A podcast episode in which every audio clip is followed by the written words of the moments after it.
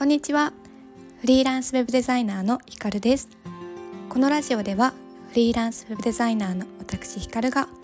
誰かが歩んだ道をなぞるのではなくて自分を生かした心地よい生き方や働き方を追求していく中で感じたこと日々の気づきをお届けしているラジオです。はい今日は等身大の言葉を出していくというテーマでお届けをしていきたいと思います。ここ数日ですね。数日というか、まあ、金曜日と月曜日にインスタグラムの投稿を再開しまして金曜日にあの番外編ということで何のまとまりもない その時の感情をただむき出しに出した、ね、ちょっとしたラジオもお届けしたんですけれども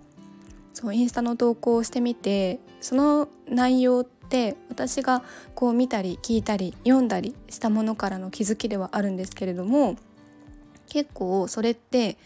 なんだろうただの気づきっていうよりかは自分が抱えている悩みからのその悩みを克服する考え方を得た気づきを発信してみたんですね。でこのラジオでは割とそういう自分が抱えている悩みだったりとかモヤモヤっていうのはお話しする機会は多いんですけれどもインスタだとですね私のこれはまあ性格上なのかもしれないんですけれども文字に残る。で、まあ、ラジオも何回も聞けるんですけどその文字だと何回も何回も読み直せるっていうのとその人によってこう受け手側によって受け取る感じ方も異なるっていうので自分のその感じている悩みとかモヤモヤっていうのを出すのがすごくこうためらいがあったんですね。で今回その、ね、金曜日から月曜日昨日も投稿した2つの投稿もすごく勇気がいるものだったんですけれどもなんかですね出してみたらすごく共感の声が多かったんですよね。それがすごく嬉しくってなんかでしかもすごい長文でコメントくださったりストーリーズでシェアしてくださったりあの DM くださったりして皆さんすごくあのね共感を伝えてくださったんですよ。ちょっとワンちゃんが泣いてるのでドア閉めます。よいしょ。そうでそこで感じたのは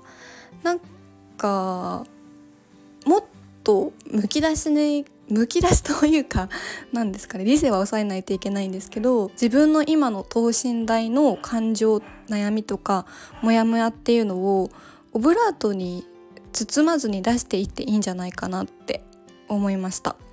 でそれは発信するっていうことが全てではないと思っていて自分が感じているリアルな感情悩みモヤモヤま悩みとモヤモヤだけじゃなくていいですよね。嬉しいことだったりとか逆にすごい怒ったことだったりとかそういう喜怒哀楽を残しておくっていうことがすごく大切だなっていうふうに感じました。でこれが何がいいかって言いますと私も今フリーランスですけど結構個人でお仕事されている方って自分の過去の悩みと同じ悩みを抱えてる人に向けてサービスを提供していくっていう場合も多いのかなと思っていて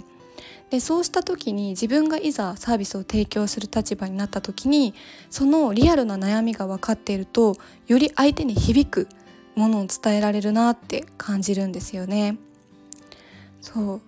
でよく何ですかね LP とか あとは、まあ、メルマガとかサービスを告知していく時に「こんなお悩みありませんか?」っていう風に書いてある部分あると思うんですけどあれってうん何ですかねなんでその感情わかるの？そんなになんで私のことわかるのって思ってもらえることがすごく大切なんですね。でこれめっちゃ専門的なことになるとそのインサイトを捉えるって言ってその相手の思ってもない感情を捉えてそこにドストライクにさしていくっていうのがとってもね響くあの伝え伝わるものになりますよっていうふうによく言われるんですけれどもそのまさにインサイトを捉えていくっていうことが自分の感情を残しておくことによって未来の自分がねあの悩んでる人に誰かこう救いたいって思った時により届くものになるんじゃないかなっていうふうに感じています。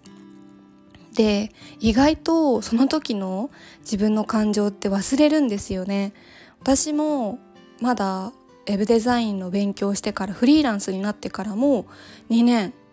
ぐらいまあ2年もうになるんですかね わからないですけど、まあ、2年ぐらいしか経っていないんですけどもうすでに自分がこうフリーランスになろうと思ってた時の不安とかウェブデザインを勉強し始めた時に分からなかったとこととかモヤモヤってリアルな感情ではもう思い出せないんですよ。なんかこれ困ったなとかすごく表面的なもので思い出すことはたくさんあるんですけどその時のむき出しの感情涙が出てくるほど不安だったこととか逆にすごくちょっとしたことで嬉しかったりとかっていうのってもう思い出せないんですね。それってすっごくもったいないことだと思っていてでも自分が過去に感じた感情をそのまま今感じている人もいるかもしれなくって。なのでもうね感情を出していくことってすごくためらいもあると思います。私だけかな？どうでしょう？でもそういうのをちゃんと言葉に残しておく。もうできるだけ詳細に残しておくっていうのが